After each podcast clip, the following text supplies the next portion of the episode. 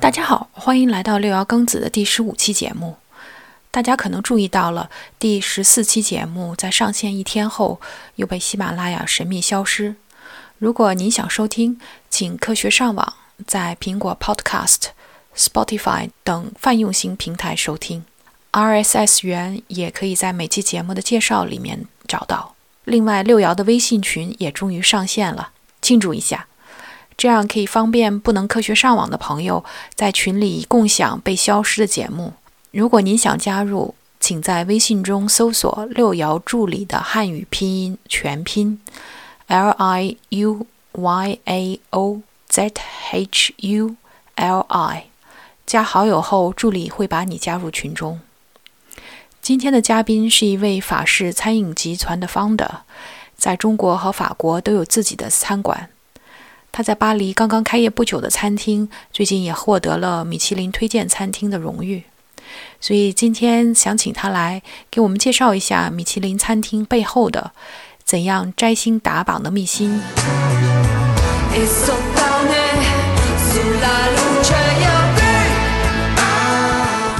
呃，今天非常欢迎裘小话来节目做客，给我们聊一聊米其林餐厅后面的一些秘辛。我之所以请裘老板，是因为我觉得你非常了不起，在巴黎开餐厅，呃，一年多吧，就打到了米其林推荐的这个榜单上。所以，我想作为在这个巴黎开餐厅的这个从业人士，想知道一些内部的一些米其林的一些文化知识。所以，非常感谢。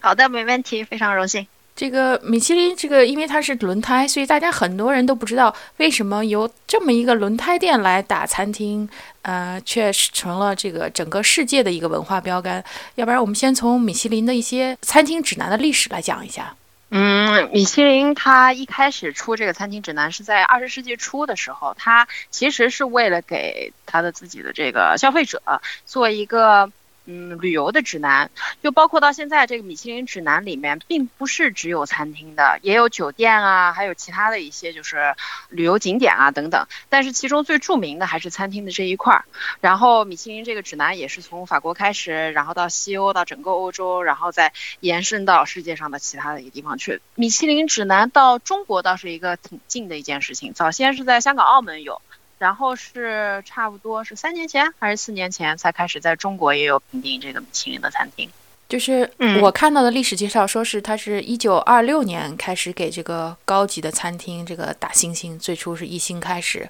然后后面才设立了这个一二三星的这个架构。一般来说，这个法餐都是和这种 fine dining 联合起来的，就是说大家都是觉得是这种高级餐馆。但是战后以后，这个法餐也有很大的变化。要不然你给我们简单介绍一下这方面的情况？呃，应该说法餐是从就是十九世纪。初二十世纪初，从米其林呃开始有这个指南之后呢，有很多方面的一些变化。嗯，重点的有哪些东西呢？一开始呢，其实法餐它是在法国大革命之前是局限于贵族阶级的一种餐饮模式。后来由于法国大革命之后呢，就工业革命的发展呢，它在民众。中得到了一个进一步的这个普及，就所以了解法餐、追求法餐的人他越来越多了。到了二十世纪的后半期的时间呢，那个时候我们大家开始说一个叫做新法餐，新法餐法语叫做 Nouvelle Cuisine，讲的是说一种新的法餐的烹烹饪模式，因为呃可能大家。比较不太了解的是，传统的法餐其实是很厚重的，它并不跟呃怎么说，并不跟意大利餐啊，并不跟这个我们大家所认知的那种厚重的奶油 sauce、黄油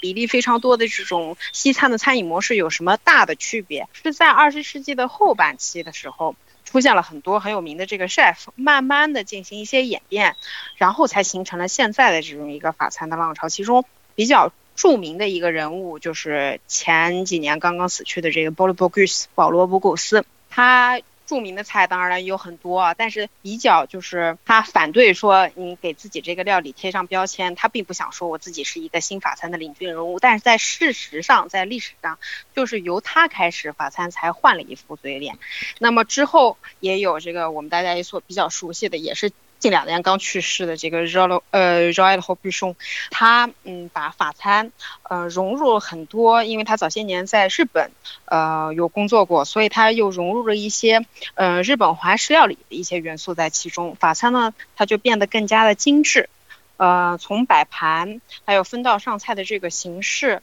嗯，还有在量和 sauce 的这个拿捏上，才会现在我们大家所认知的这种 fine dining，就是高端。嗯，餐饮模式的一个代表，法餐呢也是现在的这个非物质文化遗产。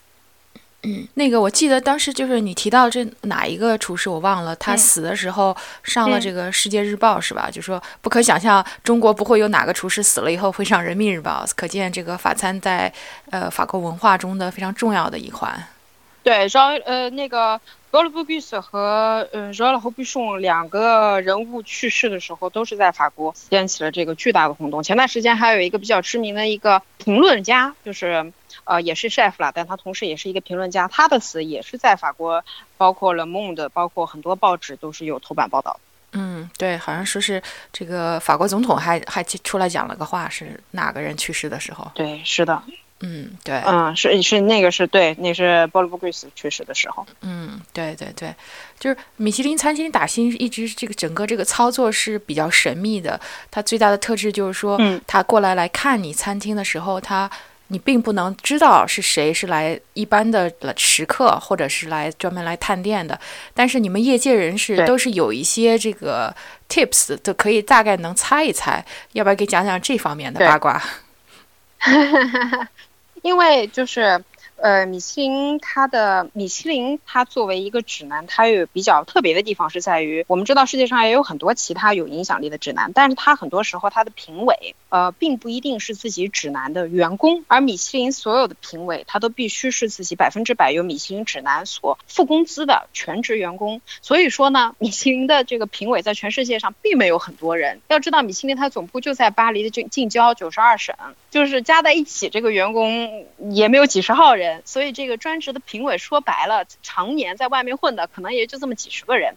呃，所以米其林的评选它有一个非常至关重要的一个原则，就是必须是匿名的原则。也就是说，当你的评委如果他来这个餐厅之前，你就知道他是评委，并且他在吃饭的时候，他的呃你认出来他了，他的这一餐饭就不作数了。我们常说，就是米其林的评比，他来吃饭，首先是匿名原则，他来定位用的是假名。呃，有很多业界的传闻是说，一个人他有三个假名，但是我想可能不是这么死的一个原则，他可能有很多个。呃，还有一个呢，就是他在吃饭的时候，哪怕你怀疑他是米其林评委，你也绝对不能走到他面前说说，哎呀，你是不是米其林评委？你是不是来评我们店的？如果你这么说了，那他的这顿饭就永远不作效了，就完蛋了。对。然后还有一个呢，就是米其林他的评委一定。啊，是会付他这顿饭的钱的，不管你是不是坚持要请他，或者别人怎么怎么样，就是他这顿饭一定是要自己付钱，这个票据要带回去，要成为这个，呃，他就是嗯存档的一个一个一个证明的。这这个是针对这个米其林评委的，还有很多就是我们大家业界人士会互相传的，有很多这个呃小的怎么讲小撇步，就是小的这个 tips 去。辨别他是不是米其林评评委，其中比较嗯，就是得到验证的，大家互相说一说，后来就是我都苟同对得上的。第一点就是，对，就对得上的。就第一个呢，就是他的定位通常他会定两个人，但是他只来一个，他会在你开门的最后一刻钟啊，是比方说是电话定位，或者说是提前他就嗯定好了位子，他说他有两个人来的时候，他说哎呀，我今天不巧。我今天只有一个人来吃饭，他会看你的反应，会看你会觉得，哎呀，你责怪他，因为你知道，像我们的很多餐厅生意都是很好的，你如果谎报你的预定的这个人数的话，作为店家我肯定不开心，对不对？嗯嗯。但是他就会看，OK，我订的是两个人，但我只来了一个人，你的第一反应是什么？这是一个。还有一个呢，就是他来了以后，通常都会在不说立即吧，就是在他点菜之前或点菜之后，他立即会去上厕所，他会去看你的厕所打扫的干净不干净，这是第二第二点。还有第三点呢，就是他不会在当堂摊出一个本子，在这个本子上写东西的。因为以前在我自己没有去试图去做这个米其林餐厅的时候，我也是觉得，哎呀，好像看有一个人，他一边吃饭，他旁边放了个本子，他不停在本子上记东西，这个人肯定是一个那个米其林的评委。其实不是的，这种人多半是美食美食评论家，嗯，就是多半是 写报刊呃报道或者写杂志报道的，他们不是米其林的这个评委。米其林评委有一个呃基本。嗯，质素的要求就是你吃了什么，里面东有什么样的东西，你也许可以用你的电话记一记，但是你可以拍照，但是你绝对不会拿出来文字性的记录的东西，当场就把它记出来，因为这样的就太容易被辨识出来了。那除了这些，比如说男的多，女的多，有有有什么规律吗？没有，就是大家就一天到晚都在猜。然后呢，就是在可能在嗯亚洲的这个媒体上也是，当然在法国的这个意见，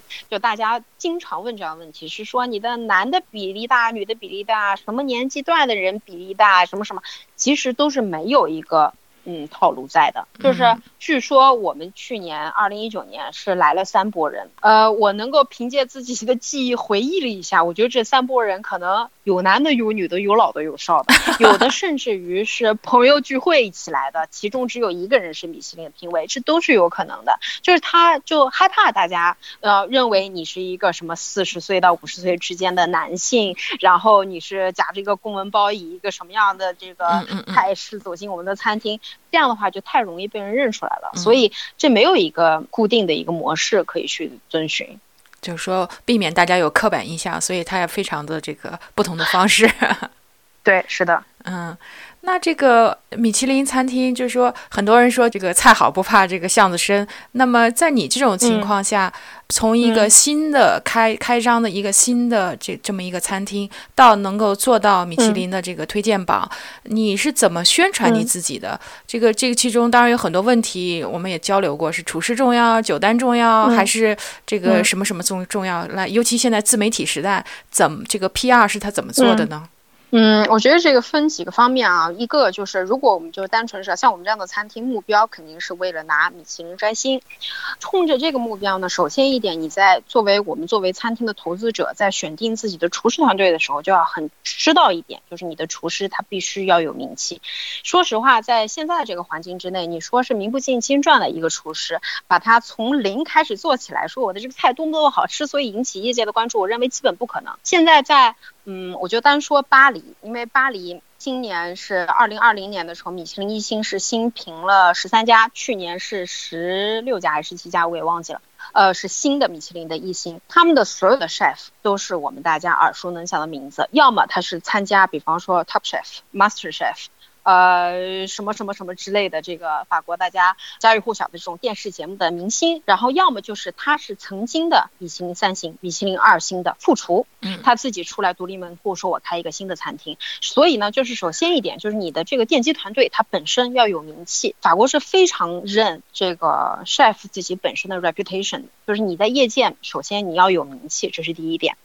呃，然后第二点呢，就是。嗯，怎么讲？这个呃，餐厅的这个路数非常的重要，因为呃，好的餐厅在法国实在是太多了，做传统的菜或做新式料理的也非常非常的多。你怎么找到自己独特的一个定位？你别人要评你为一星，那么你的这个。嗯，特点到底是什么？这个是在餐厅创立初期就要想好的，因为米其林非常不喜欢的一件事情就是你摸不准自己的定位。你开这个餐厅，比方说我叫什么什么什么样名字，我过了三个月发现我这个套路不行，我又换了另外一个套路，我又换了另外一个路数。米其林的评选其实就是有很浓重的这个法国的文化的特色，就是，比方说我们说爱马仕包好，为什么爱马仕包好，对吗？就是因为我专一，我在我这个领域上做到最好。他认为你做一个餐厅也是一样的，就是你一定要明白你自己做的东西是什么，你的定位是什么，并且你是不是你这个定位当中最好的一个餐厅。所以就是我们讲，嗯，这个餐厅的厨师很重要，餐厅的定位非常重要。还有一点就是一个 PR 的事情，就是呃，俗话所说的这个公公。关公关的力量，中国嗯比较特殊的地方是在于，我觉得公中国的公关力量呢，有时候在餐饮这个行业局限了一些。就是我们说了说公关，好像就觉得是一个啊自媒体的时代，好像只是说就是不管是网红带货也好，自媒体宣传也好，我们经常会把这件公关这件事情和低价营销呃把它联合在一起。而嗯，在法国来说呢，因为餐饮的文化源远流长，所以呢，呃，公关的力量分为两部分，一个是这个就是非常官方的渠道，比方说我在电视台，我在美食节目。我在大的这种报刊媒体上有没有我的一席之位？有没有这些大的嗯传统媒体经常进对我进行报道？还有另外一个方面，就是说我们所说的，比方说 Instagram，比方说呃 Facebook 这种新媒体的领域，有没有对我有很很多的这个关注？这两个方面，在法国一般来说，米其林餐厅都会有专门的 PR 公司，呃，会就是和这个餐厅的运营者一起积极的打造自己的这个形象。在这一方面来说是。嗯，跟国内相比吧，因为我在国内也有很多餐厅，就是跟国内相比的话，呃，在运作上面会专业非常多。嗯，那你是不是就是说还得鼓励你的 chef 作为第二职业，得经常去呃出个节目啦，这个 到哪露个脸？怎么说？应该说，法国的 chef 他们自己自然而然的就认为他们是明星，知道吗？就像呃，也也是我好朋友，比方说 Yannick Alino，现在也是在 j o l o b u s h o n 去世之后，法国的人呃，法国基本上除了 Alain Dugas 以外的第二块牌子了吧？对吧？他的前女女朋友是谁？是是呃是 Patricia Gas，对吧？呃，就是嗯，法国的 chef 本身，再再比方说 Sophie Marceau 的前男友是谁？是西海林尼亚克。嗯，是 Yannick 介绍的。嗯嗯，就是说，呃，很多 很有名的这个 chef 本身，他们就是在名利场上啊，像在这种著名人物呀，对，非常非常知名的，就像就像我们所说的这种电影明星、电视明星，呃，一样的，他们本身就觉得去电台做节目、去电视台做节目是他们工作当中的一部分。他很很 natural，而且他很会说，就是基本上所有的 chef。呃，A to A 就是我们说有说的身上有 star 的这些 chef，他们个个都是侃侃而谈，嗯，就是没有说很多 chef 可能我们局限中，呃，局限局限的这种思维模式，认为很多 chef 可能文化水平不太高，中国的可能不太会，不是很能侃侃而谈，说不出很多东西来。那在法国全然不是的，就是每一个 chef 你把它单独拎出来，随便指一个话题，他都能滔滔不滔滔不绝，就能侃大山侃很长时间不带歇的。嗯，那你们家小哥也是这样？对，也是，因为我们家做的是 fusion，就是是有很多这个和亚洲的元素进行 fusion 的一个呃料理。所以呢，呃，当然了，他本身因为他的太太是也是法国人，但是是祖籍柬埔寨的，嗯，二代移民，所以呢，他就会嗯，经常也会说一下自己为什么会说到亚洲的，包括柬埔寨菜、越南菜、泰国菜、嗯，中国菜、日本菜，为什么亚洲的这些菜对他料理产生了比较深深刻的这个影响？这个渊源是哪里？嗯，然哦，他这个本身自己的基因就比较有优势，关于东西方的结合。嗯，对对对，嗯，然后还有一个问题就是关于酒单，呃，这个我一直搞不明白，就是酒单对打星到底有多大的影响？嗯，应该这么说，就是我们有很多执念，其实都是在米其林真正我们在做米其林这个行当的人，嗯，才知道的，就是不重要的事情。其中有一点叫做。桌布重要不重要？第二点叫做酒单重要不重要？首先第一点就是对于一星来说，桌布是不重要的。就是我们已经有明确，呃，前段时间好像是对，应该是米其林他现在的这个 CEO 叫做关代，呃，他回答过一个杂志的这个访问。就有人问他说：“这个一星到底大家需不需要铺桌铺桌布？因为在中国，如果你一个法国餐厅，你说没有桌布，很多人觉得啊，天哪，怎么会没有桌布？怎么怎么怎么？”他明确的回答就是不会，不会。影响到我们的评分，就是呃，在一星的层面上，一个餐厅它有没有桌布是不起到任何的影响作用的。当然了，你说这个餐厅不干净肯定不行，但是桌布它并不是打分的一个嗯关键。还有一个就是有没有侍酒师和酒单大不大这件事情。第一，如果是一个嗯法餐，它没有酒单是肯定不可能的，对吧？对，就是我们这个酒单只要是设计了，呃嗯，就是只要有酒单，它设计的一定要好，哪怕是一个。我一个餐厅只有二十支酒，那么我的这个二十支酒是不是很有特色？比方说，我做的是法国西南部料理，我可以这二十支酒全部都是西南部的料理，但是我选择的非常有自己的技术。亦或者我是做一个很全面的一个酒单，不仅法国的也有，我新世界的也有。那我挑选的标准是什么？你要让人觉得你做的这个酒单 make sense，但是这个酒单是不是大？你是有二十支还是两百支？并且你这个餐厅里面是不是有一个专业的侍酒师，百分之百的时间都在给客人呃开酒、进行酒的建议，并且试酒，这件事情也没有重要性。哦，但是如果你要做三星，那这个就非常重要了。对，二星以上酒酒侍酒师就起到比较大的这个作用。嗯，那像你这种做 fusion 菜的，那你的酒单的这个选择的理念是什么？呃，还是以餐就是其就是突出自己餐的特色为主要的选择标准吧。嗯，我们的酒酒单比较有特色的一点是在于，我们还出就所有的酒的部分，我们没有新世界的酒，全部都是法国的酒，这是第一点。第二点就是我们做了很大的一个鸡尾酒的单子和清酒的单子，就是我除了法国的葡萄酒以外，我做的其他的烈酒部分都是。日本的有日本的 whisky，日本的清酒等等，然后另外一个我用中国呃就是呃亚洲的一些元素呃配合我们呃亚洲的这些基酒在调鸡尾酒，这是我们的一个酒单的特色。哦，这倒是一个很好的思路啊。然后嗯对，然后另外我我一直还有一个问题就是米其林餐好像它这个 set menu 比较多，那这个对它有没有影响？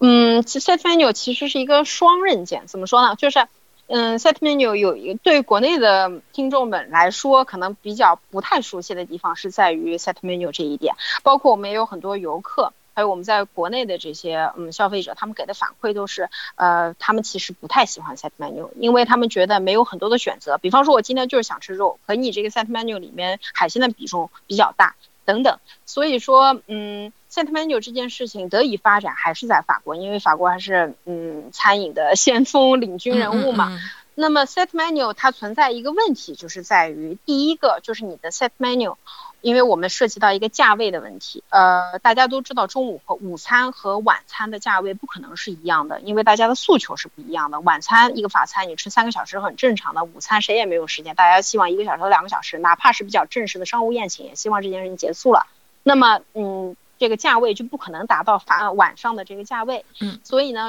设置 set menu 必须就要至少我们要设置到两个不同的价位，所以怎么去平衡两个不同价位的 set menu 里面的菜，嗯，从道数量的拿捏，嗯，和选材的这个中高端的这个嗯比例的掌握，这都是一件比较困难的一件事情。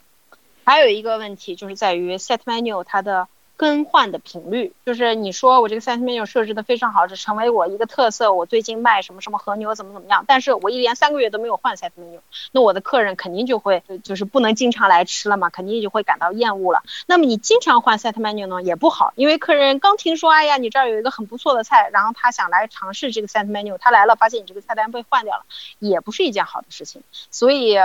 当我们选择了只做 set menu 这个餐厅的。呃，这种形式的餐厅的时候，其实有很多具体的 operational 层面的这个问题是需要去解决的。嗯，这也是业界的一个共同问题了，因为这个大家可能都有这个。嗯，对，嗯，但是有很多 chef 他们就是取这种折中的这个方案，就是我同时保留 a la carte。就是我们的单项点菜，比方说我有前菜、主菜、甜品可以让你选。另外一个方面，我们也有 set menu，就比方说我们在法国一般说这个叫做 carte blanche，叫做就是白色的菜单，表示的是说呢，我只告诉你有几道菜，有多少钱，但是你吃什么是由我来决定的。很多餐厅的现在的选择就是我同时保留 a la carte，同时也有这个 carte blanche，满足不同的人群在不同的呃消费时段和场所具备的这种诉求。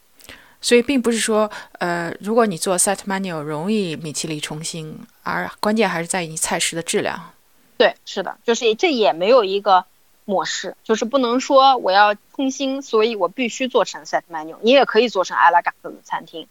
但是。就说实话，从 chef 的角度上来说，大家都想做 set menu，因为呃，做 set menu 就等于说你天马行空，你想做什么做什么呀。你可以跟客人说，我今天有一个刚到港的非常新鲜的鱼，所以你们今天的这个主菜都是这个鱼。明天我又收获了一个什么刚打的野兔子，什么什么什么样的东西。对，就可以根据你新鲜到的这个季节性的新货来改变你自己 set menu 的内容。嗯，自由发挥度比较大。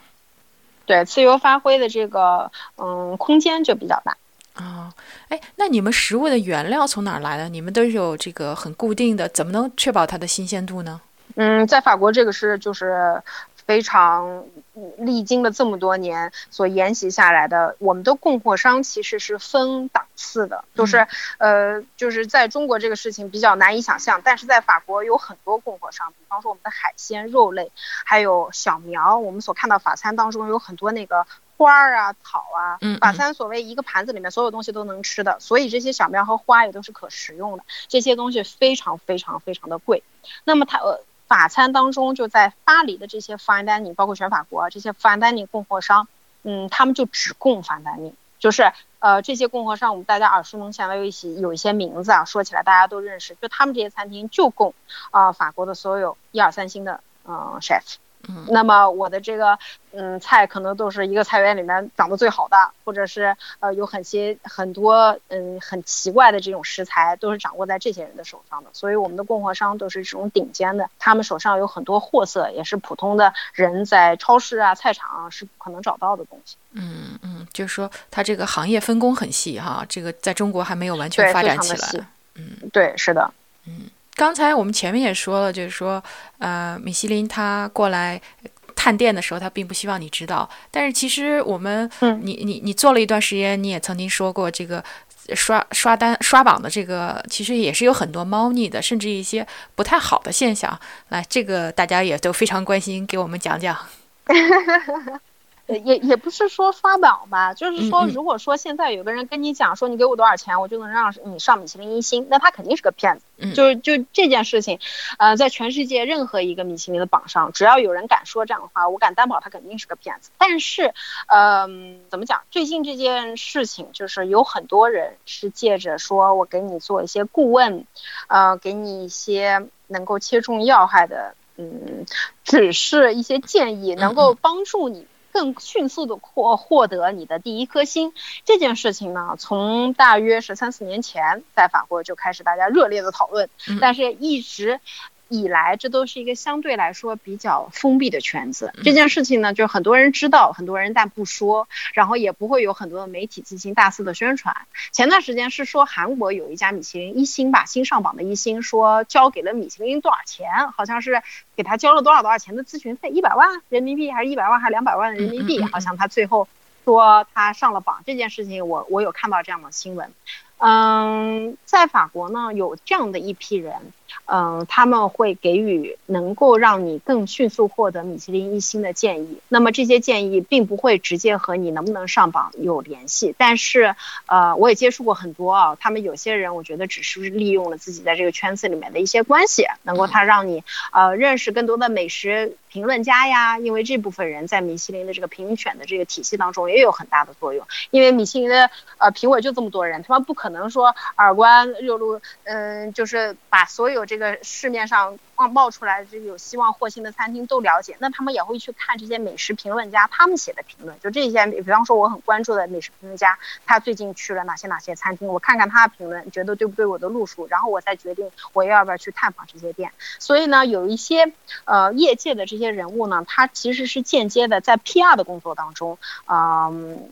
给起到一部分的这个助力的作用，还有一部分的人呢，就是因为他在这个房丹宁的行业已经干了很久了，所以呢，他能指出你的一些致命的错误。就比方说，在酒单的设计上是否不合理？比方说，你运用的这些元素是不是同样的业界其他人在去年、在前年他已经用过了，你再用就会让你让别人觉得对你是 copy 了别人的事情。因为我们每个人的知识面都不会非常的广嘛，所以他们是在这些方面给予自己的专业的意见。我觉得这个事情就是，嗯，要一分为二的看待吧。我觉得如果单纯的说他现在来骗你的钱，然后你给他多少钱，他保证你能上一星，这事儿肯定是不靠谱的。但如果说他能，你花一部分的钱，他能够指出你自己可能过了一年、两年、三年，你都没有明白你自己所犯犯的一个巨大的错误，我觉得这件事情倒是未尝不可的。嗯，就是说他是有可能帮你写点软文啊什么的，另外作为 consultancy 给你指指出一些错误，呃，这个是值得花的。对，是的，consultancy 现在我们遇到过几次报价嘛，我们最近也是。有用一家 consultancy 的这个公司，它的报价就是我觉得比较中肯的是在于，他会告诉你我每隔多长时间来吃一次饭，我吃饭用多长时间，然后给你做这个 briefing 用多长时间，然后我每隔多长时间之后我再来二次探访，我看你改掉了还是没有改掉，然后我再给你怎么，就你让人觉得他这个机制是可靠的。嗯，那像他这种情况也是匿名探访吗？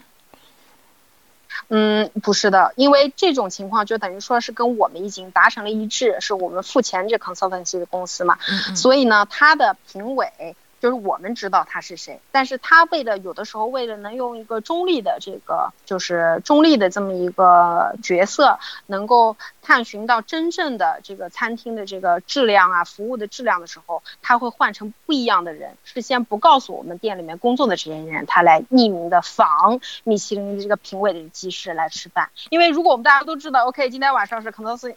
consultancy 的公司来吃饭了，那我们要注意服务，注意菜品，他就失去了这个意义。对，米。星评选在一星当中有一个非常重要的一些一个啊，就是观点，就是在于它需要考察，呃，我们叫做 h i g u l a r i t y 在那个法语里面就说的是一个持续和稳定性，就是米其林一星非常非常注意的一件事情，也是我们之前有很多在巴黎的餐厅，呃，亚洲餐厅，它曾经获得一星，但是第二年一星就被拿掉了，原因是什么？是你不能保证在有 chef 没 chef，在你生意好生意不好的时候。都保证你出品是稳定的，嗯，对，所以，嗯，所以这个是他评星的一个非常重要的一个原则，嗯，那就比如说你们做的菜系也不一样，比如说，呃，有日本日本餐馆在巴黎的，也有你这种做 fusion 的，或者是做这个典型的这个法餐的，那你这种 consultancy 是不是他有 special 的这种人专门在做这一某某种菜系的，还是说他们在这一行但是现在，嗯。但我觉得就是现在，据我所知啊，就是怎么讲，嗯，得一星、两星、三星的，你仔细看，在法国得这些星的这些餐厅，基本上，呃，做日餐的、中餐的是非常非常少的。就是这也跟评委自己的这个呃知识储备偏向性和他自己 对知识储备是非常有关系的。我相信米其林在亚洲评选的时候，他会有赖于当地的很多评委的，他不可能去派出全是法国的人过来评其他的这个餐。比方说，我们看法国的一二三星，几乎没有说是做。中餐的、做日餐的、做泰餐的，就是纯的这种餐饮模式，非常非常的少。有一些，但是你的上菜模式都已经是西餐了，你不可能是这个大锅大家一起去吃饭的，大家 share 的这种呃中式吃饭的方式，不可能的。这跟评委他自己的知识储备是非常有关系的。包括这个 consultancy 的这个 company，基本上我没有看到说哪个人出来说，OK，你是个中餐，我能够帮助你把这个中餐拿到一星，呃，好像还没有，这是骗人的。对对对，是的。但我我一直很好奇，因为北北欧的菜式，这个尤其是什么分子料理啊什么的，它虽然是跟法餐很像，但有自己的风格，对吧？你也去北欧这个探店吃过，那给我们介绍一下这个，它有跟有有什么具体的区别？嗯，怎么讲？就是说，其实分子料理也不是说北欧的人他们发明的，是早些时候前十年的时候，在法国已经非常的流行了。分子料理就是说，我们打破原来这个食物它本身的样式，对吧？就我是一个，比方说看上去是一滴琼脂或者是一滴水滴，但其实我啊吃了一口，我发现是个小笼包的味儿。就是我打破了这个原来这个呃事物的这本身的性状和形状和它这个性质，就把它改了一个样子去上菜。那么北欧呢？大家就像北欧，我怎么讲？就像北欧它的家居事业发展的也非常好一样，就是北欧人对于这个方面的研研究呢，比法国人更加的精尖一些。就是他们很希望把自己，第一是北欧有很多很奇怪的这个食材。它运用的非常的好，在我们在哥本哈根，呃，在很多地方都看到一些当地的什么树莓呀，呃，野花啊、野草啊、什么植物啊这样的东西，它是用运用到自己的料理当中。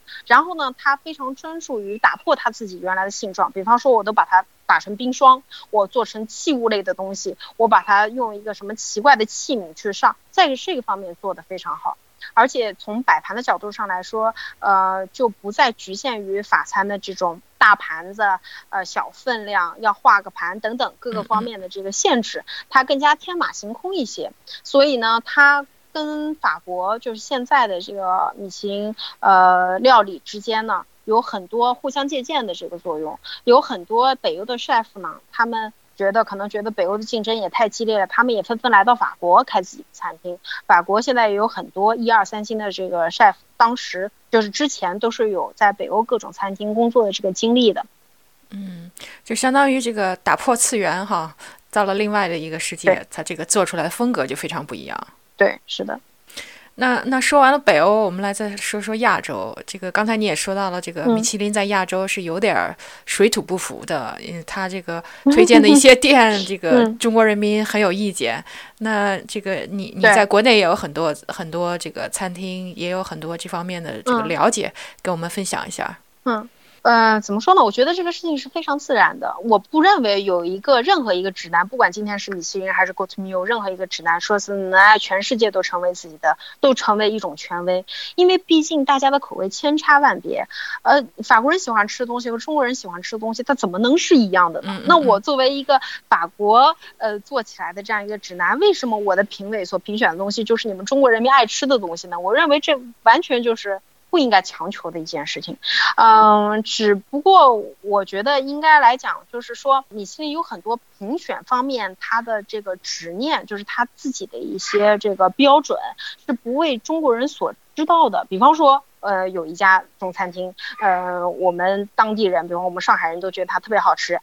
比你们评选出来的这个啥啥啥啥餐厅要强很多。但是可能在米其林评选机制当中，很简单的就是它没有及时的换。自己的刀叉，或者是他没有分餐，或者是没有什么什么，就是我讲的只是一个很小的这几个方面的这个标准啊，就他立马就已经不入米其林的法眼，他不符合被评选的这样的一个标准，有可能只是因为这样很细节的一些东西，导致了在口味上大家都觉得很好的一些餐厅，并没有进米其林的指南。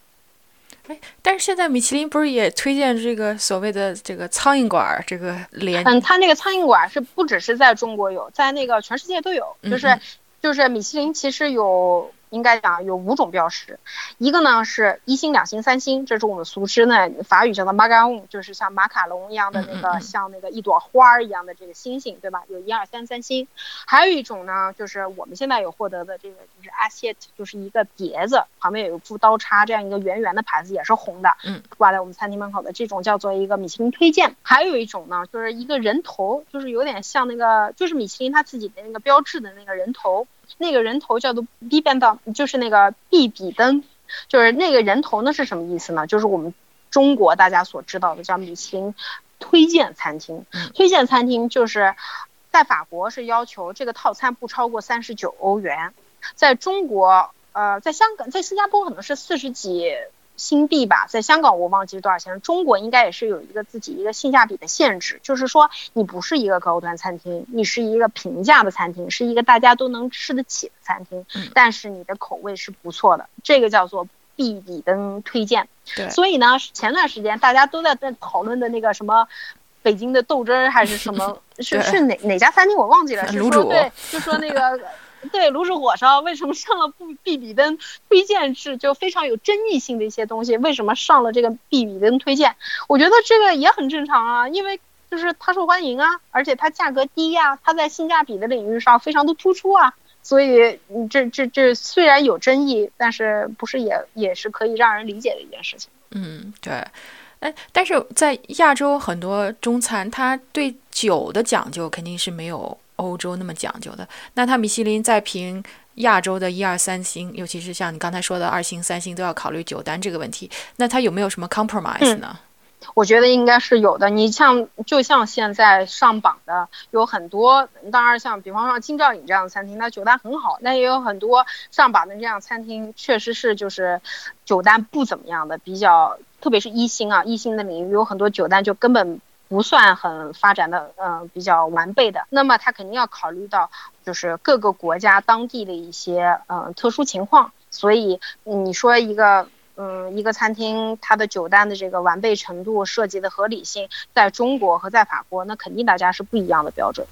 嗯，所以就说他在呃，在以往世界各地的时候，还是确实是有一些这个结合当地的元素的一些考虑。对，我觉得是肯定有非常多的结合当地元素的一些考虑。嗯，那你在中国的那个这几家饭店，你有没有想说，哎，我的旗舰店我要打榜？当时是怎么想的？首先一点就是在米其林评选这个领域上来说，它是按照城市来分的。我们现在的餐厅集中在南京、苏州这样的城市，还没有米其林的进驻，所以你说要在南京，呃，要成为米其林餐厅，那是不可能的。我们现在中国开放的只有，呃，广州开了吗？广州应该开了对吧？北京、上海。呃，香港、澳门原来就是有的，对吧？所以对于他米其林没有到的这些城市，就根本就谈不上说有个米其林餐厅。当然了，呃，国人的认知可能是有一些误区啊。我已经看过很多餐厅了，他在自己打一个名号说我是米其林餐厅，然后一问说是他在新加坡的店，他是一个米其林的餐厅，然后他在中国的所有店门口都说上自己是米其林餐厅，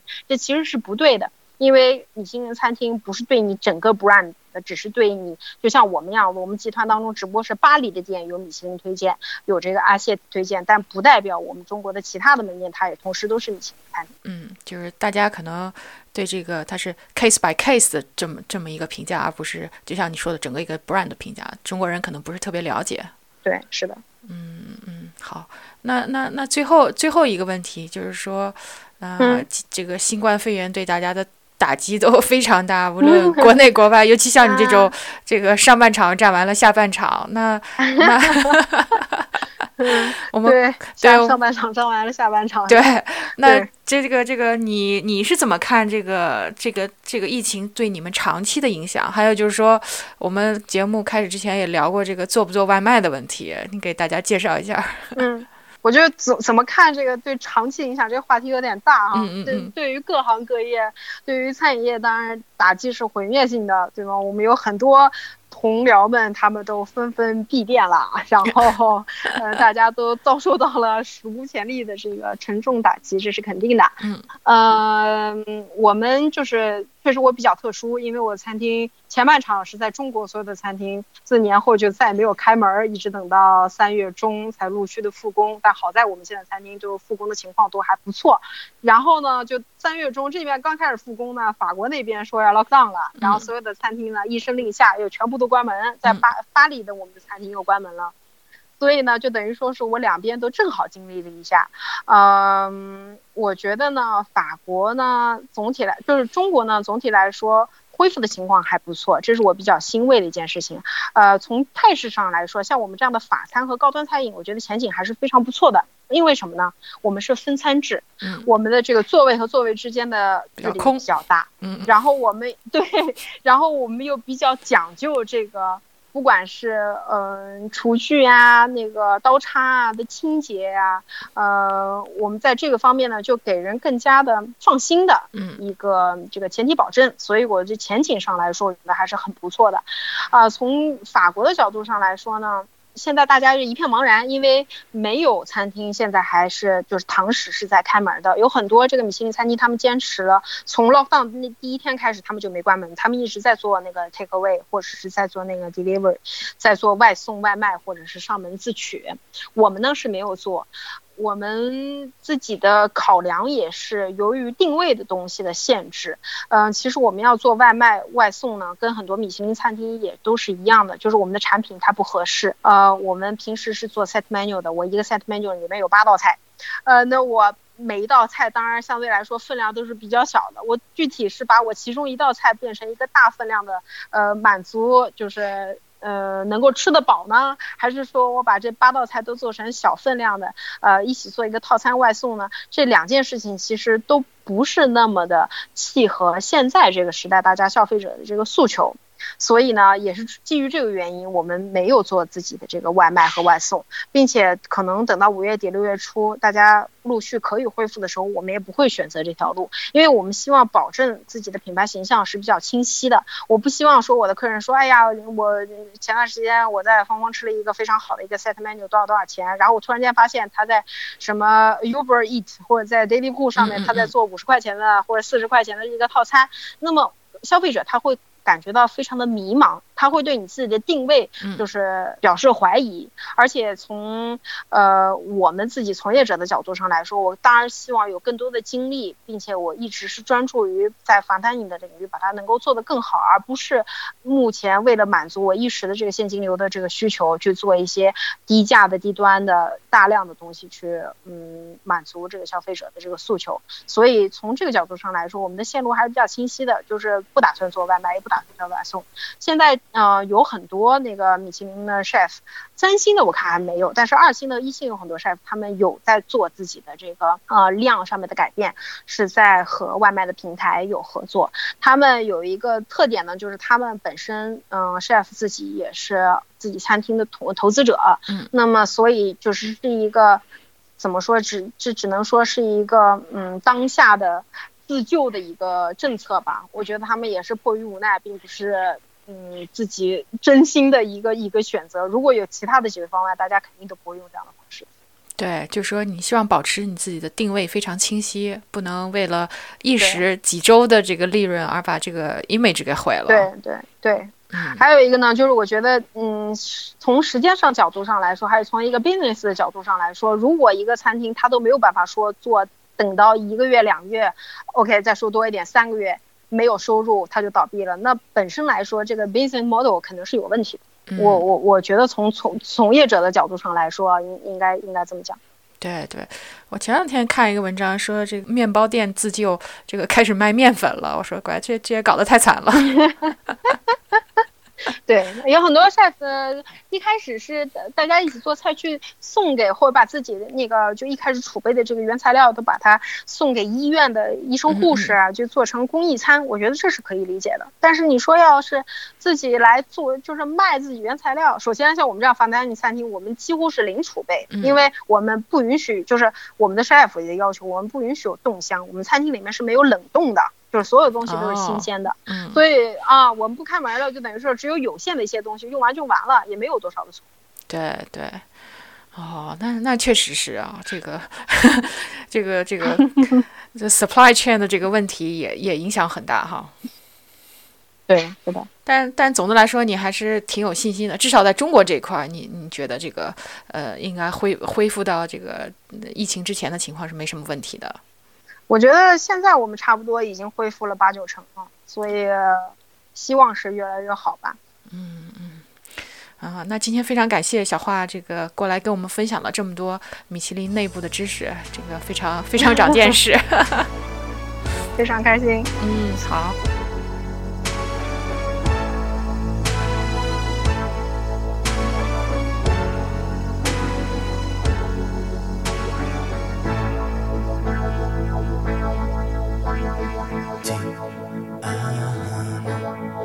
Solo ti